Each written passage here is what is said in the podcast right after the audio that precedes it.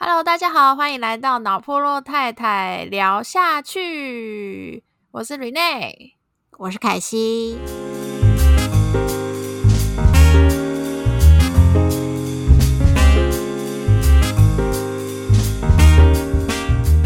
哎，今天的话题我真的是非常痛苦因为我前阵子就一直深受其扰，就小朋友不吃饭加入三口组，真的是一件很烦的事情。哦，真的，对啊，而且我觉得很好笑的是，因为其实 Miki 啊，之前他是一个很爱吃的小孩，就是他还是嫩婴时期的时候，他真的超级爱吃，而且来者不拒，就是只要有东西放在他眼前或者是放在他嘴边，他就会马上张开嘴就是吃下去。可是我不知道是不是因为他长大就开始懂得什么就是味道是可以自己选择的之后，他就开始给我不吃饭我真的是超级痛苦的不知道凯西你之前有没有遇到这种时期？我跟你讲，有完全有，而且我就跟你讲，我女儿是属于那种就是连 3% 都没有的那种自己自成一线的宝宝啊。她就是可是她不是到1岁多才不爱吃，她是从喝奶奶就不爱，所以我完全可以懂你那种很痛苦的感觉。而且我觉得很讨厌的是，他是连他本来喝奶奶就还算正常，然后吃那种菜泥啊什么，他就是很爱吃宝宝粥也超级爱吃。可是我们就是开始要转换到硬饭啊或是炖饭的那个时期，他就突然间就是他可以在学校吃很多，但他在家里他就是不吃，死都不吃。我跟你说，像我讲我们家的状况是，他们就是一岁多就想要玩。就我们家的时候，就是1岁多的时候，他就很想去玩玩具，或者是我们1岁多就有在看巧虎了啦，所以他就很想一直说我要巧虎，我要巧虎这样，然后。吃饭呢，要不然就是顶多吃个3口就要冲走，要不然就是他只喝那个奶，因为喝奶就不用嚼，也很快就可以把它喝完。所以我真的是这样我们家现在就这样。我觉得很难这个就是一个过渡期吧，因为就好玩比吃重要的概念真的。因为我其实后面我就自己做很多功课，然后我就找到一个新闻，就是分享说有5大的饮食地雷习惯会造成小朋友变成3口组成员。对，我觉得我分享一下给大家看，大家有没有觉得有自己可能被说中了，是不是应该要去调整一下？好首先第一个原因是用玩具哄孩子吃饭，你有吗？就是影片算吗？就是像什么巧虎啊这种算吗？我觉得是就是让他边玩边吃啊。那另外一种是就是会用飞机，我不知道你们会不会，我以前都会说来飞机来咯，然后飞机要飞到你嘴巴里咯这种算吗？巧虎有用这一招，巧虎是火车要进来咯所以是因为这样我们把那个吃饭跟玩乐合在一起，让他觉得这样不是比较好喂吗？新闻的意思是说，就是如果你让小朋友，就是他其实想玩玩具嘛，可是你为了哄他让他吃饭，所以你就是让他就是那你在旁边就是你一边玩我一边喂你。对，那就是说不让他自己吃，都是我们在喂。对，类似这种，然后所以长期效果其实他这新闻的那个结论是说，如果你长期都使用玩具，就让孩子边玩你边喂他吃或者是他就是没有很专心在吃饭这件事情，他最后呢还是会一样不喜欢吃饭，而且会破坏孩子专注力的培养。这跟我就因为我小朋友比较大了，我讲一下我侄子好像就是这一种就是因为我侄子现在是我妈在带嘛，然后我就一天到晚听到我妈说我侄子大概每次吃一餐大概要1.5小时到2小时。他是法国人是不是？吃太久了吧但是他的状态就是他一边吃会一边玩，然后吃3口说我要下来走一走，我要下来玩一下车干嘛的，然后我妈她都让他们下来，所以她就这样子一边走一边喂，然后小朋友也都不太吃，所以大概1个半小时到2个小时是非常正常的一个状态。嗯，对啊，因为这其实应该就是多少会导致小朋友没办法专心吃饭的原因，所以他其实你说他吃很长，他其实可以就是因为咀嚼，不是我们大人也是这样嘛，你吃饭时间越长你很容易就饱了。哦，对，因为你就是其实人就是度过一个就是饥饿的一个状况的时候，你就会其实好像有吃没吃没差，对，所以我觉得这可能也会造成小朋友其实无形中他的那个整体的那个饭的量其实是有下降的，所以要快很准就对了，就是应该是说要让他专心的吃饭，因为他第二点也是类似的那个饮食地雷，就是不良环境因素，尤其是边吃饭边看电视，或者是就是大人在旁边做一些事情去吸引到小孩的在吃饭的时候小孩的注意力。哇，要求这个完全说中我们家哎、欸！对啊，因为我要说我后面啊，我其实是慢慢有改正这件事情，因为其实我们之前就是 Miki 有一点他有一阵子有点3C 成瘾，我真的是就是不小心造成的，就是因为那时候拿到巧虎巧莲智我们很开心，想说那就书本啊跟影片都让他看，结果他超爱看影片，然后后面我第一个月不查说这件事情不对，然后我就不小心那一个月让他看到饱，他想看就给他看，所以他后面就会一天到晚就跟我吵着要看那个巧虎的影片，然后我后面就是到吃饭的时候也在吵，然后后面我就发现想说那好像给他边看电视就是边看电视然后边吃饭，我至少我还可以喂他吃、我那时候也有一阵子是就是他边看巧虎然后边喂他吃，结果我后面大概就过1-2周他就不吃饭，但他还是要看电视。哦，真的吗？所以他一边看他嘴巴不张开就对了，他不张开了，他就觉得我就是不要吃，我想要专心看电视，就是完全本末倒置。所以后面有一次我就有点被他弄到很俩起来，然后我就把他电视关掉，然后我就说你现在就是只能吃饭，专心给我吃饭，对，专心吃饭然后妈妈跟你一起吃，然后我们现在就是吃饭。然后他一开始不愿意，然后可是大概后面几天我就都刻意就是只要他一回家电视就全关的，不准大家连大人都不可以看电视，所以不准大家让他想起来有看电视这件事情之后，他才慢慢的习惯说当然他吃饭状况还是有一点差，可是至少他愿意吃，是真的有在正确的时间吃饭这件事情。但我跟你讲，我觉得大家一起专心是有效的哦，不管是用在可能比较1岁多的宝宝，或者是像我现在我小朋友是比较大的，就是我们之前也是后来都是看电视，或者是有时候会给他看手机，可是我就发现说大家吃饭的时间就会拉很长，甚至就是你讲的会吃不下，所以后来我们就决定说以后我们全家人在吃饭的时候是全部都不可以看电视，那一起把东西吃完以后爱怎样就怎样，所以那个速度上相对就快很多，所以感觉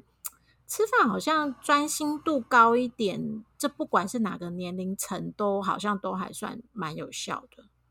对啊，因为其实就连大人不是大家也其实也会建议不要边看电视边吃饭嘛，因为你、就是、那可以聊天吗？聊天应该是可以，因为聊天是一个社交互动，因为那其实是一个很好的感官刺激。对，因为就是我不是说大人，我说小孩，因为小孩跟他多聊天，然后你跟他的对话，当然增加感情是一件事情，然后最大部分也是刺激到他语言上的发展。对，所以我觉得就是与其让他边看电视边吃饭，那还不如就是我们就是大家一起好好的去认真吃了这一顿饭，那你如果觉得无聊那就是聊天，大家互相交流一下近况，这种小朋友就算不太会讲话，他在听其实也是有增加他的一些语言的一个发展，我是这样子觉得啦。对，然后第三点是日常生活作息不正常。哦，就是可能有的时候早睡早起，然后隔天又变晚睡晚起，就是一直有不太稳定的一个作息的状况，或者是有的时候10点就吃中饭，有的时候有1点才吃这种。然后它上面是说，如果就是因为学龄前的小朋友容易受到外界因素干扰分心，然后再加上消化机能没有完全发育好，所以生活作息不正常也导致他可能有些睡眠不足或过量的问题，这些都会影响孩子的食欲。不过目前这部分我们家是没有发生啊，就是 Miki 只有顶多平日跟假日的作息有稍微不一样，不然其实都还蛮规律的。对，因为你们有上托婴嘛，像我以前我儿子他比较晚上幼稚园，然后他如果是作息比较不正常，所谓作息不正常就像刚刚你讲的，他可能早上很晚才起来，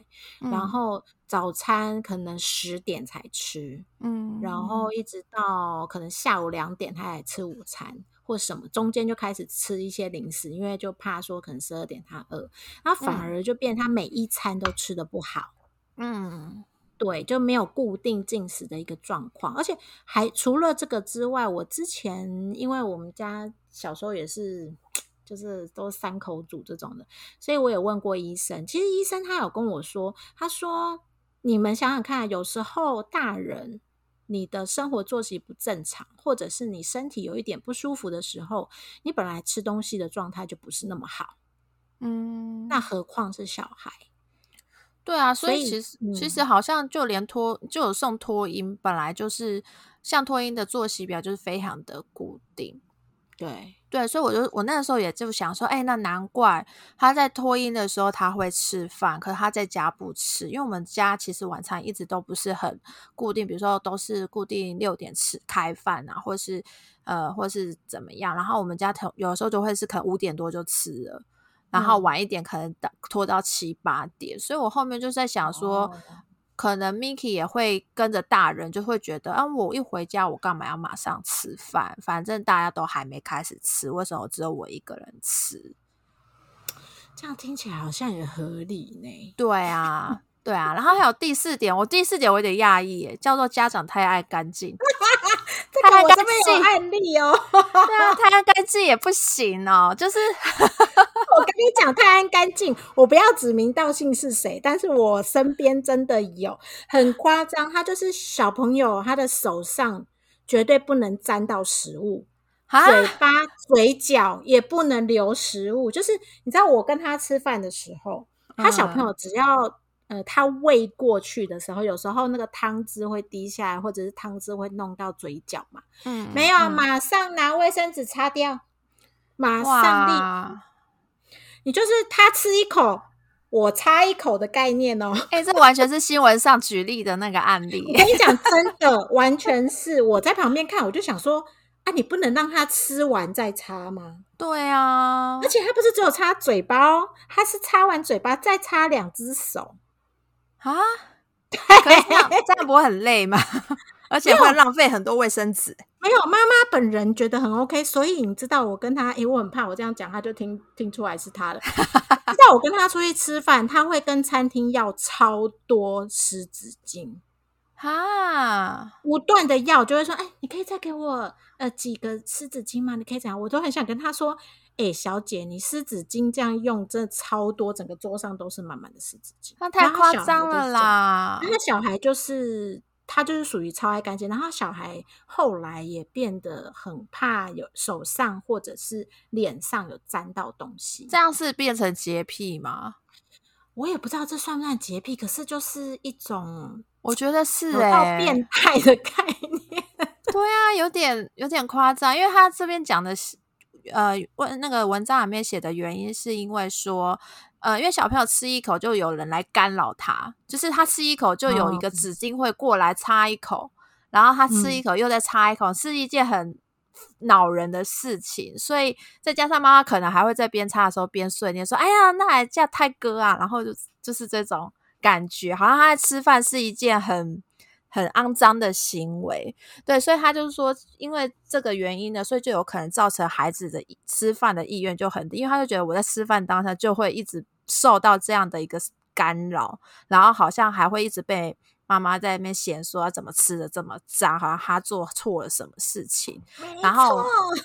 对，然后再来就是小朋友还蛮多有会是边吃饭又在那边玩食物。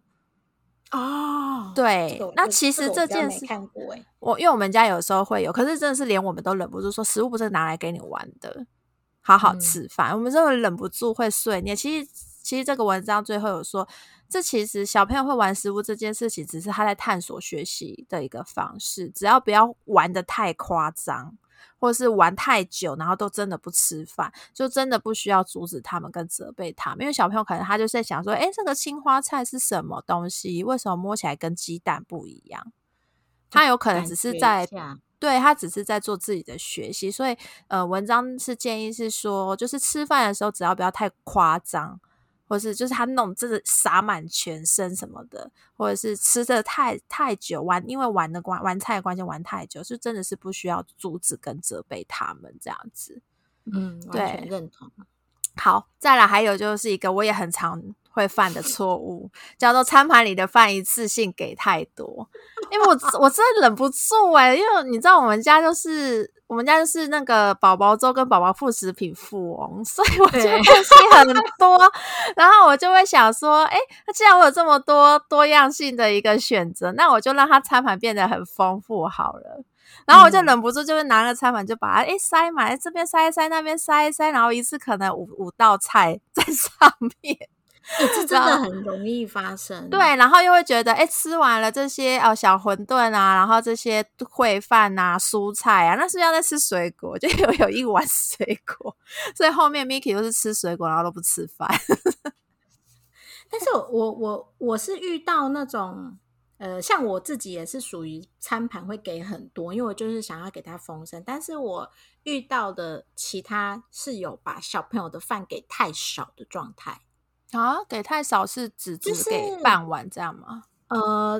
可能比半碗还要更少。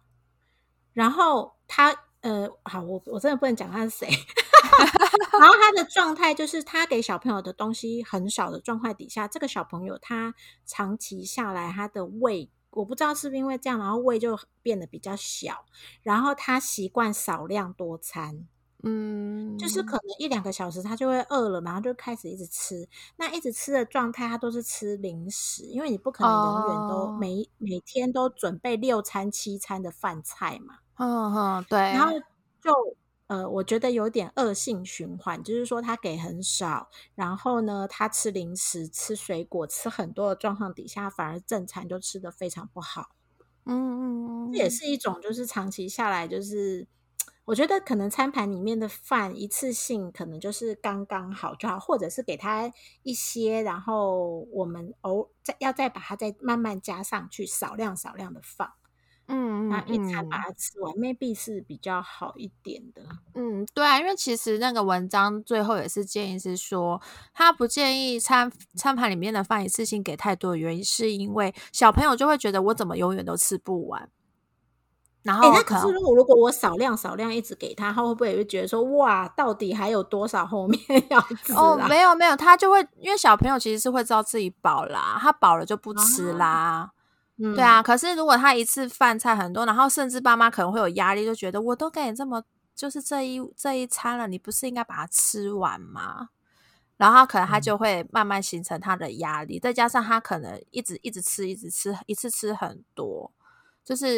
就是像妈妈有的时候可能会就是一直狂喂他，因为你会觉得小朋友嘴巴脏了我就把它塞进去，你可能还不管说他是其实还有一些含在嘴巴里面，还在慢慢的品味那个味道。对，然后就一直喂，然后这样也其实也会造成小朋友对吃饭有一个压力在，而且也不太好咬，所以后面就有可能他就不吃了，因为太大口了。我的妈呀！不过你讲的这状态的确有，因为我也是有碰到，就是刚刚那个案例，他喂到小朋友就是恶心了，因为其实他嘴巴已经塞满满的东西，但是妈妈没发现，妈妈又再给他一汤匙，然后小朋友就直接就吐出来，这样。对啊，就直接吐出来。对，因为我自己也很常会犯这个错，因为我就是一个急性子的人，然后我就会想说我既然都弄这一碗，我赶快把它喂完，怕趁他还可以吃的时候赶快一直拼命给他吃。然后后面 Miki 就是直接就看他像花栗鼠一样那个嘴巴越鼓越大之后再一口气啪全部吐出来的，就直接反刍出来给我。但是我说实话，这个不管是几岁都会遇到这些问题，我们到底要怎么办啊？好，马上就帮大家找了不吃饭的问题该怎么做，有8个妙招哦。还有妙招就对了。对对对，好，妙招1，满足宝宝动手吃的成就感。我觉得这蛮像 BLW 的那个教学的，就是饮食教学的概念。他就是想说，就是你食物是放在就是固定的餐盘上给小朋友，让他决定他想从什么东西开始吃，然后以及他这次他要吃多少，然后这东西都是由他自己来，然后他就会觉得这是我自主的一个习惯，我自主的一个想法啦，所以这样会让他就觉得说吃饭是我可以自己控制的事情，所以他就不会有因为吃饭而被别人强迫喂食啊，或者被别人强迫要吃完的这个压力。然后再加上宝宝自己他可以自己动手吃，这个行为是很好玩的，就是他可以自由吃这件事情，其实是也有点像在玩，然后也可以满足到他说我会自己吃饭了，我不用就是爸爸妈妈喂就可以，也是可以满足到他的一个成就感的一个形成啦。这样那我们这种动手吃的那个状态，我大概多大开始让他这样做就可以了？你说动手自己吃吗？对，让他可能坐在那里，然后我放，你刚刚讲嘛，我们就是放在餐盘里让他自己决定要吃的顺序。那这个大概是几个月，还是要到1岁以上才要做这件事？还是说我们可以可能他会做7-8个月我就可以开始让他这样做了？我有认识一个非常就是一开始就是直接进入 BLW 世界的妈妈，她就是没有在买宝宝粥的，就她小朋友一开始就当然还是之前菜你当然是还是会喂，就大概好像开始自己可以做，然后吃一些比较固定食物，好像是8个月大嘛，8个月到9个月大我印象中。然后他就真的直接自己就是餐盘就是放鸡腿啊，清烫的蔬菜啊，可能还有一坨小饭，应该没有饭，他应该就是一坨面线之类的，就是软的熟食，对，然后他就直接让他自己吃了。然后那时候我们天天在看他的小孩吃播，就觉得太神奇了。在那个时候，就是我们大家都还在用手喂小朋友吃宝宝粥的时候，还有小孩已经可以自己用手抓鸡腿在啃啊，这样好棒哦！听起来就很棒啊。对，所以其实那个年纪，我觉得只要小朋友对食物有兴趣的时候，其实不妨就是放手让他吃看看。对啊，就让他吃吃看，以后你不用喂他，不是更好吗？当然了，但是有时候没有这么好过，因为不是只有你会喂他，其他人也会喂他。对，这我跟你说，就是吃饭问题往往也是婆媳问题我跟你讲，不止婆媳，也就是外阿布跟外我的阿布也会有问题。比如说像刚刚你讲那个动手吃，这个我觉得妈妈如果是自己带的小朋友，就8个月左右可以自己做。但是如果婆婆或者是妈妈，他们没有办法接受小朋友手脏或全身脏的话，那真的要沟通很难沟通。我其实我婆婆也是这样。到底是为什么啊？我不知道我因为我也不晓得，因为我没有什么长辈可以问这件事情，但是我就在想说，以前我老公小时候的时候，他们也这样子，妈妈一直喂嘛，我不晓得。但是我可以感觉出来，我婆婆很不喜欢 Miki 自己吃的乱七八糟，或者把东西就是因为他其实现在可以用汤匙了嘛，他其实用很顺就是他这个年龄层就是老师会说哇好厉害的那种小孩很会用汤匙筷，就是让汤匙跟叉子的小孩，但是他难免还是会有把饭就是掉在桌子上的这个状态。我婆婆是完全不行他会立刻说哎呀那怎么吃这么脏，然后就把他的汤匙抢过来自己喂他对，然后我自己觉得我的解决之道啊，就是我可以控制的时间，我就会是我能喂的时候的话，就会是让 Miki 自己吃，就比如说假日的时候，那平日的时候，我觉得婆婆是协助我的主要照顾者，我就会尊重她的方式，我不会特别去碎嘴说，哎，你害我小孩养成一个很不好的习惯。我倒是不会，就是如果遇到这样的状态，就是他正在照顾他的时候，我们就不要拘泥那一点点时间。对啊，对不对？那一次两次或一天一次这样的状态，反正我们能够控制的时候，就尽量让小朋友有动手吃的那个成就感就好了。对啊，而且再加上我又是送托婴，所以其实在托婴的时候，老师也是让他自己吃啊。所以其实换句话说就，学校吃很好呢。对啊，所以其实 Miki 啊，他要让我婆婆喂的机会，就其实是平日晚上我可能下班还没回来的时候。那我觉得这一个只有这么就每天就那么一次，然后只有平日的话，好像也不见得会构成他养成习惯。而且再加上我有时候还会是，就有时候我可能比较早在家的时候，那也还是我这边会处理，所以我是觉得。可以，大家可以看一下自己跟协助你照顾的那个，不论是婆婆或是自己妈妈，或者是其他的人，你看一下你跟他沟通的状况怎么样。如果其实是不相大雅的，我觉得没有必要去讲这种事情，因为其实大家会觉得我被指导是一件很烦的事。我自己啊，我自己会觉得说，我在照顾你的小孩，你还在那边跟我下指导棋啊，不然你来喂啊，会有这种感觉。我自己我没有，我婆婆没有跟我说这种话，马上别急，对对，所以我就不会跟她讲。开一点就好了啦，想开一点，不要在意那一两次啊。对啊，而且你真的很在意的话，那你就自己喂嘛，哦，对对对，真的真的，对，好，然后再来就是妙招2。不用规定要吃多少，这其实就是我刚刚讲那 BLW 那个基本原则，就是小朋友自己决定他这一餐他要吃多少，他如果就是只吃平常量1/3，他就觉得他饱了，那他就饱了。可是如果他没吃完啊，那些东西要怎么办？我吃掉就处理掉，大人吃掉啊，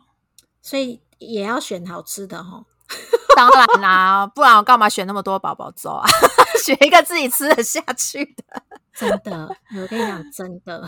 对啊，不然其实对我的意思是说，就是当然我可能刚刚举的例子太极端了，意思就是其实小朋友自己本来就不会像机器人一样，就当然你每天你可能每餐都固定给他吃150克或是200克这种类似这样的好了，但他今天可能就真的比如他上一餐奶喝比较多，或者他今天活动量比较少，他就真的不饿，那他这一餐他吃少一点，这大人不是也会这样吗？会啊会啊，对啊，或是今天太热他没胃口，他吃不太下，那他下一餐饿了吃得下，那不就补回来了。所以我觉得这点应该也是就是让小朋友就是自己觉得，我这一餐我吃多少，我自己决定吃饱了，然后我不会被一个强迫的压力，就说没吃完不准下桌哦，不可以去玩哦，就是不会有这个压力这样。怎么办？你讲的这些都我以前常做事因为我也常做啊，坐下来。对，要不然你做，对，我常会跟他说，没吃完不准下来，要不然你下一餐没得吃。对，因为我其实我这也是观察我们家托婴的状况，因为他有时候会提醒我跟我说，妈妈，他今天中午没吃很多，所以你晚餐看要不要给他多吃一点。所以我就会发现，其实我们家托婴不会强迫小朋友要吃就吃光他们给的量，就是他不吃就真的不吃但是他就是给一点弹性啊，就是可能也是不要都完全不吃。对对对，当然，对，就这一餐可能吃多吃少给一点弹性，不一定要固定多少这样子。对，就是不要去拘泥说我这一碗宝宝粥他一定要吃光光才叫做吃饱。小朋友的胃跟那个一般市面上卖的宝宝粥给的分量那没有成正比啊，没有人规定说几岁到几岁小朋友就是只能吃一餐吃几 G 这样子，没有这样。我从来也没看过这个文章，但是我不知道为什么自己买回来就很容易会觉得，哦，这一包就是一餐的量啊，不是要吃完嘛，就对，有时候会有这个迷思，就是要跟大家说，就是放宽心，不要去规定他一定要吃多少这样子。我怎么觉得啊，这些妙招啊都是在让我们妈妈放宽心、嗯、对对对，就是 relax， 就是吃饭就是一件放松的事情真的耶，就好好跟他一起享受一餐这样吗？对，然后妙招3不一样咯，妙招3有规定哦就有规定了、啊、是有规定的，对，就是你要规定他的用餐时间跟地点啊、就跟刚刚我们讲的他的作息相对要比较正常一点，然后最好是有一个固定的地方，不要一直跑来跑去，还有像我侄子一样就是骑着摩托车在那边吃边飙车边吃饭，还蛮厉害的，真的我真的不行呢、欸。对对，没错，就是规定用餐时间地点，其实重点就是让他有一个自己的位置吃饭，然后十几点钟就是吃饭的时间，那当然不会是说好像走百岁医生那种、就是你这餐不吃饿死你，等到下一餐你才有东西吃，也是没有到那么硬性，可是要让他习惯是说，哦，可能你放学回家就是固定我们家6点开饭哦，就大家一起坐在桌上一起吃、那其实小朋友后面就会养成习惯说，哦，我6点就有饭吃了，然后他可能就会就是比如说他就会知道说，诶，那中间就是要零食，想饿了想吃了就不能吃太多，就只能吃一点点，然后因为等一下6点要吃饭，然后固定地点也是一个好处，是让他知道坐在这里就是在吃饭了，没有别的事情会要做，不能就是不能边玩边，不能在客厅边玩具边吃饭，或者是不能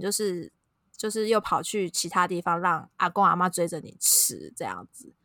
对，我觉得这是理想的状态，因为我知道现实状况很难，因为就连我其实 Miki 有的时候也会就是好好的在桌子上吃到一半之后，他还是会说我要下去玩玩具然后就还是我们还是没有办法，就好吧，去玩吧，然后就赶快那个时候一直喂他吃这样子，就是还是尽量啦，但是我们还是放宽心对，就是放宽心，我觉得重点还是要养成作息真的很重要、就是 Miki 前面死都不吃哦，一口饭都不吃之后，我后面就是听了韵韵老师建议我是说，那你们就定时定量给哦，因为那时候他就听我说，那你晚上到底是怎么喂 Miki？ 我就说，哦，我们就是他一回家就先吃盘水果啊，他爱吃多少就吃多少，然后晚上就死都不吃，就是7、8点的，我们觉得应该饿了吧，也都不吃。然后老师就说，那你就不要来喂他吃水果，水果就吃饱了。对，他就说水果就吃饱了，这很明显。然后我后面就说，好，我不给他吃水果。哦，那小妮子就是好，不给我吃水果，我也不要吃饭。这个也蛮厉害的，他真的跟我拗到底，然后后面我跟老师讨论出来的协调方式就是，好，你一回家也可以吃水果，但你只能吃一小盘水果，就以前可能就是那种大人的盘子，我把它缩小成那种点心盘，可能只有一半的量，然后吃完就没有咯，我们后面就要吃饭咯，就要这样子跟 Miki解释说为什么没有了，然后他前面当然还是会哭叫一阵子，后面他就习惯，就回来有的时候可以吃一点水果啊，有时候他没特别讲，我就不给他吃哦。然后他因为他们学校是3点会吃点心嘛，所以5点我之前都是5点喂他，他说妈妈你这样太早喂了，他有的时候点心吃很多，所以可能5点还不会饿，所以我们的时候就后面就挪到可能6点跟着阿公阿嬷的饭一起，就是饭也来了就可以一起跟着大人一起吃。然后后面就 Miki 就是跟着大家吃，然后那个吃饭的这件事情才越来越好这样。哦，那这样听起来是蛮有效的啊，就不要给他吃零食，然后时间固定这样。没错。然后再来妙招4是不要用电子产品或玩具诱惑他吃饭。这好像就刚刚那个地雷的，就是没错，反正你就是不要做这件事情，好。让他专心的吃，对，尽量真的没有办法你觉得小孩快饿死了，那你还是就这样吧。对对，就尽量。对，好，然后再来就是妙招五，诶，这跟我刚刚有点类似，就是是符合，就是正餐前后不就少给零食跟点心，要包含水果，就是任何你可能让他吃到会撑会填饱他饥饿感觉的东西就不要给他，然后不要在正餐前后去做这件事情。对，我觉得这件事情是真的很有效的，尤其是我们可能不自觉的小朋友就觉得他喊了我就给他，就是会很习惯了。我觉得就是把这件事情稍微修改一下，你可以不用到不给，但你就是少给哦，给一点点就好了，这样子。嗯，对，好，再来妙招六，用餐气氛很重要。我觉得就是我刚刚就也讲了，就是要大家一起吃饭这件事情真的影响超多。就是你像之前我就是 Miki 就死不吃饭的时候，然后我就跟老师说为什么他在学校就吃，然后老师就说因为学校有同学啊。对啊，就大家一起在这个时间要一起吃饭。对，他就觉得对对、大家都在吃饭，我怎么好像没事做，那我也吃饭好了。所以其实这样听起来的话，应该可以让、就是小朋友如果大了，我们应该是全家人可以的话就一起吃。对对，没错没错，就是因为我们之前就我自己之前给 Miki 的作息就会是，我想说我先解决完他吃的，再轮到我自己吃，所以我跟他吃饭是有点错开，我就先把他搞定了啊，我真的很后面才吃饭，把他吃饭吃完了，赶快弄他去洗澡，然后哄睡，他睡着了我才开始吃饭，所以我根本他不会遇到我跟我吃饭这件事情。对，后面我就会尽可能就是如果我就是我的餐也来了，然后他也差不多到吃饭时间，我就跟他一起吃，然后其实比较多还是跟阿公阿嬷一起吃啊。嗯，对，然后我觉得后面我有一件事情就是放开了，就是想要随便，反正他现在长大，就是他现在快2岁了，就是他有时候不吃自己的饭，他要吃阿公阿嬷的就吃啊。对，我就让他吃，反正你可以吃到东西就好了，我就不管。然后所以我就可能也因为这样就变成阿公阿嬷的饭，可能就比如说便当啊，就是勤一点白饭加肉松、给他配着吃。后面我就会变得我也就不去计较说他到底这一餐吃多少，反正他自己吃完了他就说我不吃了，然后下去我看他后面有没有再跟我要零食那些，我就觉得那他应该真的吃饱了。对，我就对这件事情我也就放宽心，就不管他了，这样至少你跟他不会因为吃东西然后有一点冲突，对不对？至少他吃的应该是比较开心一点。对，就不会就是像我之前他不吃的时候，真的我们会两个就是真的气氛超差，就是我就是真的很生气也在盯着他吃饭，然后他也吃的爱吃不吃的，然后他也很不爽对，好，对，气氛很重要、真的气氛很重要。对对对，就是不吃就算了啦，那反正就再看状况怎么慢慢去调整。那当然养成作息我觉得是第一要件，然后后面的一些呢习惯养成，我觉得大家就是慢慢来，不要一次合成不可能发生的事情。对，所以就这点也可以就提供给大家，尽量可以就是大家一起吃，小朋友会觉得我加入了大人的活动，也会有一点这种感觉。然后再来妙招7，我不太懂他的意思，以游戏方式吸引宝宝，这是你那个飞机那一招啊？应该是，或者是像我们这种就是会有一些造型的食物或者是面，这种算不算就比如说现在来吃兔兔了，不可以吃兔兔来吃兔兔，或者是飞机飞到嘴巴里什么之类的。我看小虎也是教什么火车要进到嘴巴里咯，然后就呜呜吃下去之类的，这应该就类似的行为吧虽然我从来没这样过我有这样过但是有时候觉得很好笑，干嘛这样弄我有看过我老公这样用过，然后我是冷眼看着他想说你在干嘛我知道了，这一招叫老公弄自己不要丢脸每一餐你要想一个游戏性我们在旁边看应该是气氛这样就可以让气氛更好对啊，你就把记得把它录影下来可以哦，可以哦，这一招可以，就是一个好有趣的回忆。好，最后一招妙招八叫做创意料理。哦，这句话真的是会弄死很多妈妈、欸、真的耶，不要这样逼我们好不好？对，但我觉得它创意料理可能就是让菜色是丰，就是变化多的，比如说颜色很多、就是、对，或者是不要每天都只吃粥，有的时候可以吃点别的，吃点面，或者是形状给它弄一点不一样的。对，或者就是有、哦、我发现其实餐具变了 Miki 也会有不一样的感觉哦。哦，真的吗？你说吃饭的用餐的那个叉子汤匙那些哦？叉子汤匙到齐，只是那个碗啊、哦，碗有会有差别吗？碗会，比如说我今天突然用了一个就是颜色比较鲜艳的盘子，他就会特别想说，诶，这什么东西？他就会抓来看、哦、对，然后或者是那个盘子里面有很多颜色的小东西，比如说我就可能用宝宝馒头不是都很多做不同颜色的嘛，他也会马上就会冲上来看，来吃看看、哦、对，所以我觉得创意料理不见得是自己真的很厉害动手做，像日本主妇做的那种便当菜啦，我觉得可能就会是做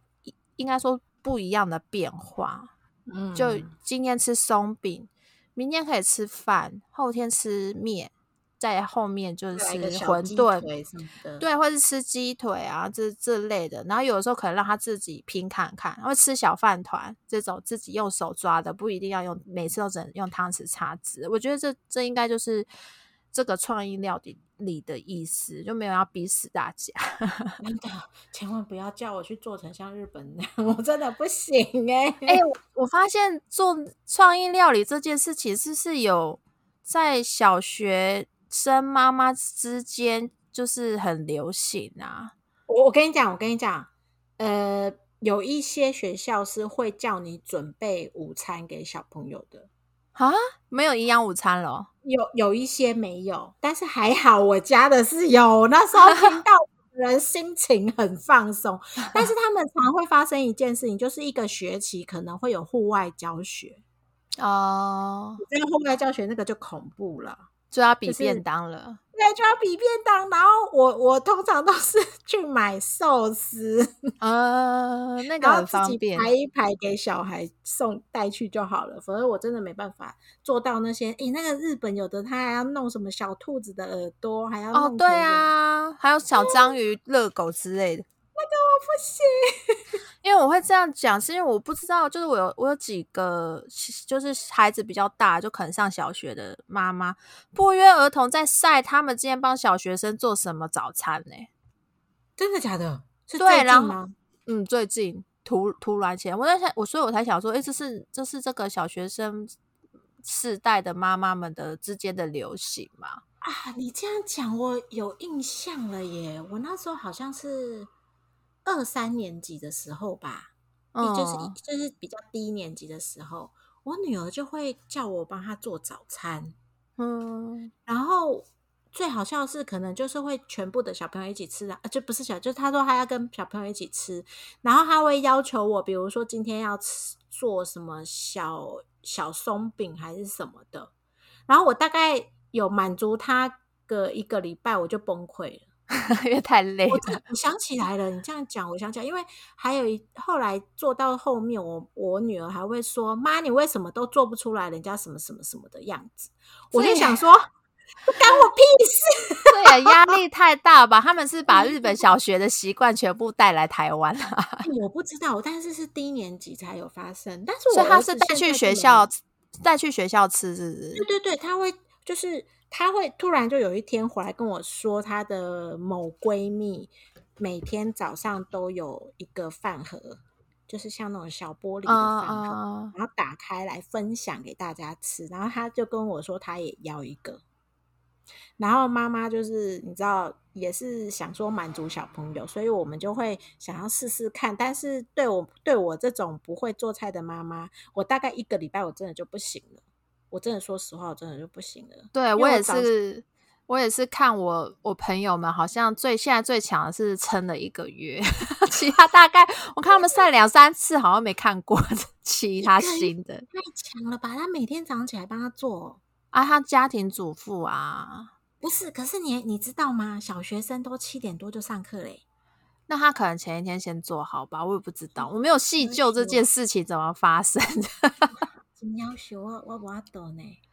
对啊，我只是很好奇，就还好育婴中心虽然有叫我准备那个早餐，但他就说可能1颗蛋跟1个馒头就好，我就觉得还蛮轻松的。反正我只能说啦，妈妈没有在那个放，就是没有在放过我们的。小时候就小朋友不吃，然后长大以后就是要跟人家比那个早餐。对啊，这有完没完？这必须小学一入学就要跟所有，就趁家长会的时候跟所有妈妈说，你们不要带创意便当来学校炫耀，就是会一发不可收拾，不可以有人开先例。对，我突然觉得我们之后是不是应该要来研究一下创意便当需要哪些东西？我们也要帮妈妈，应该就压模之类的吧，我猜。哦，好吧，对啊，好了，就是开始要那个工商一下那个厨艺教室之类的。不要这样啊！对，不要这样子逼死自己 ，OK？ 对啊，其实我觉得最后是我其实之前前阵子不是超级烦恼 Miki 不吃饭的事情嘛，我觉得还蛮感谢，就是凯西那时候分享给我你女儿的状况。我就觉得安慰许多。千万不，我跟你讲，就我刚刚讲，我女儿是3%以下的小朋友。嗯，对，就是我们从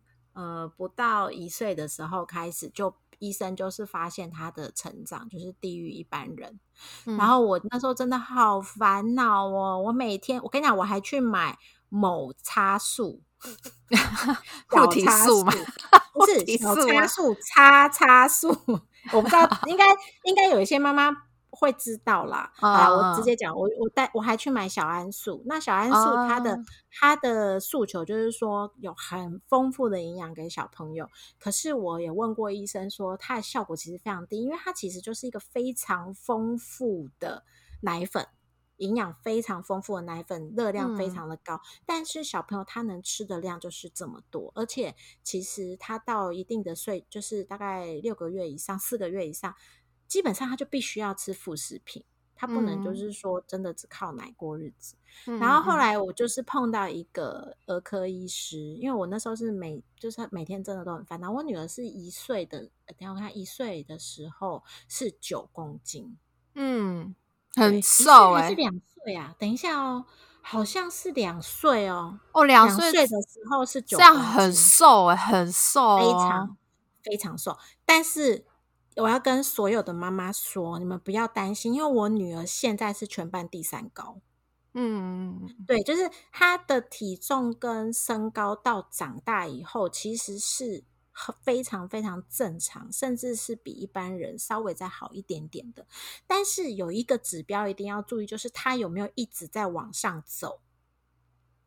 你说比如说他可能这次9公斤，他下一次不能是8点多公斤。对对对，就是不要说，除非啊，不过如果是有比如说像我们有时候会生病，小朋友有时候会生病，那他突然有一点比较瘦一点，那个就也不要太在意。但是他的一个长期的一个状态，身体的指标是往上走的，那条线落在 3%、10%、25% 还是 90%， 其实没有那么重要，重要是他自己的那条线是不是一直往上缓步上升就好了。这是很重要的。对，所以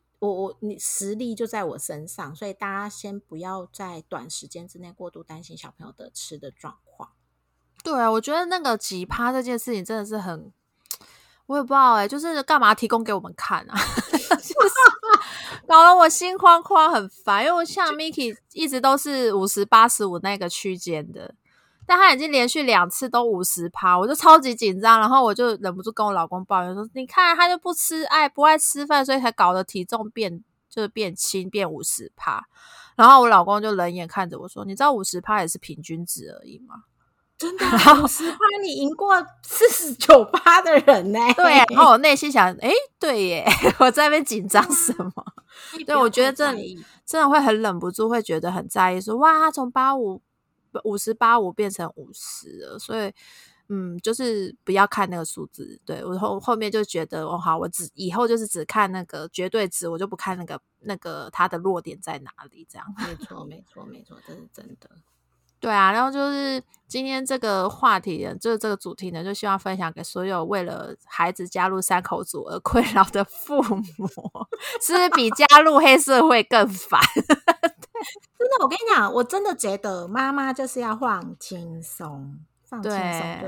的小朋友就会他舒服，你自己更舒服啦。对啊，我觉得其实吃饭就是一个应该要很开心的事情啊。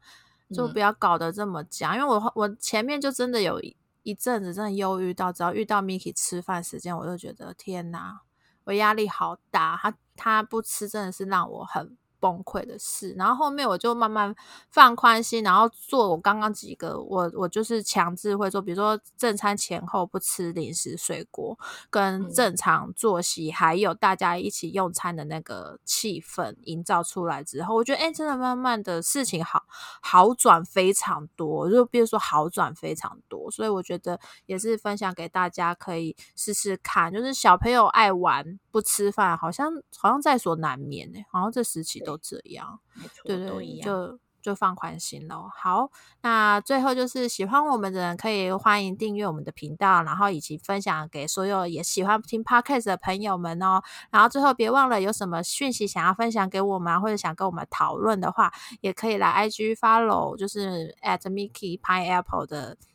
就是 Miki 的 IG， 然后或者是直接在 Apple Podcast 下面留一些的评论给我们哦。那我们就下次见啦，拜拜。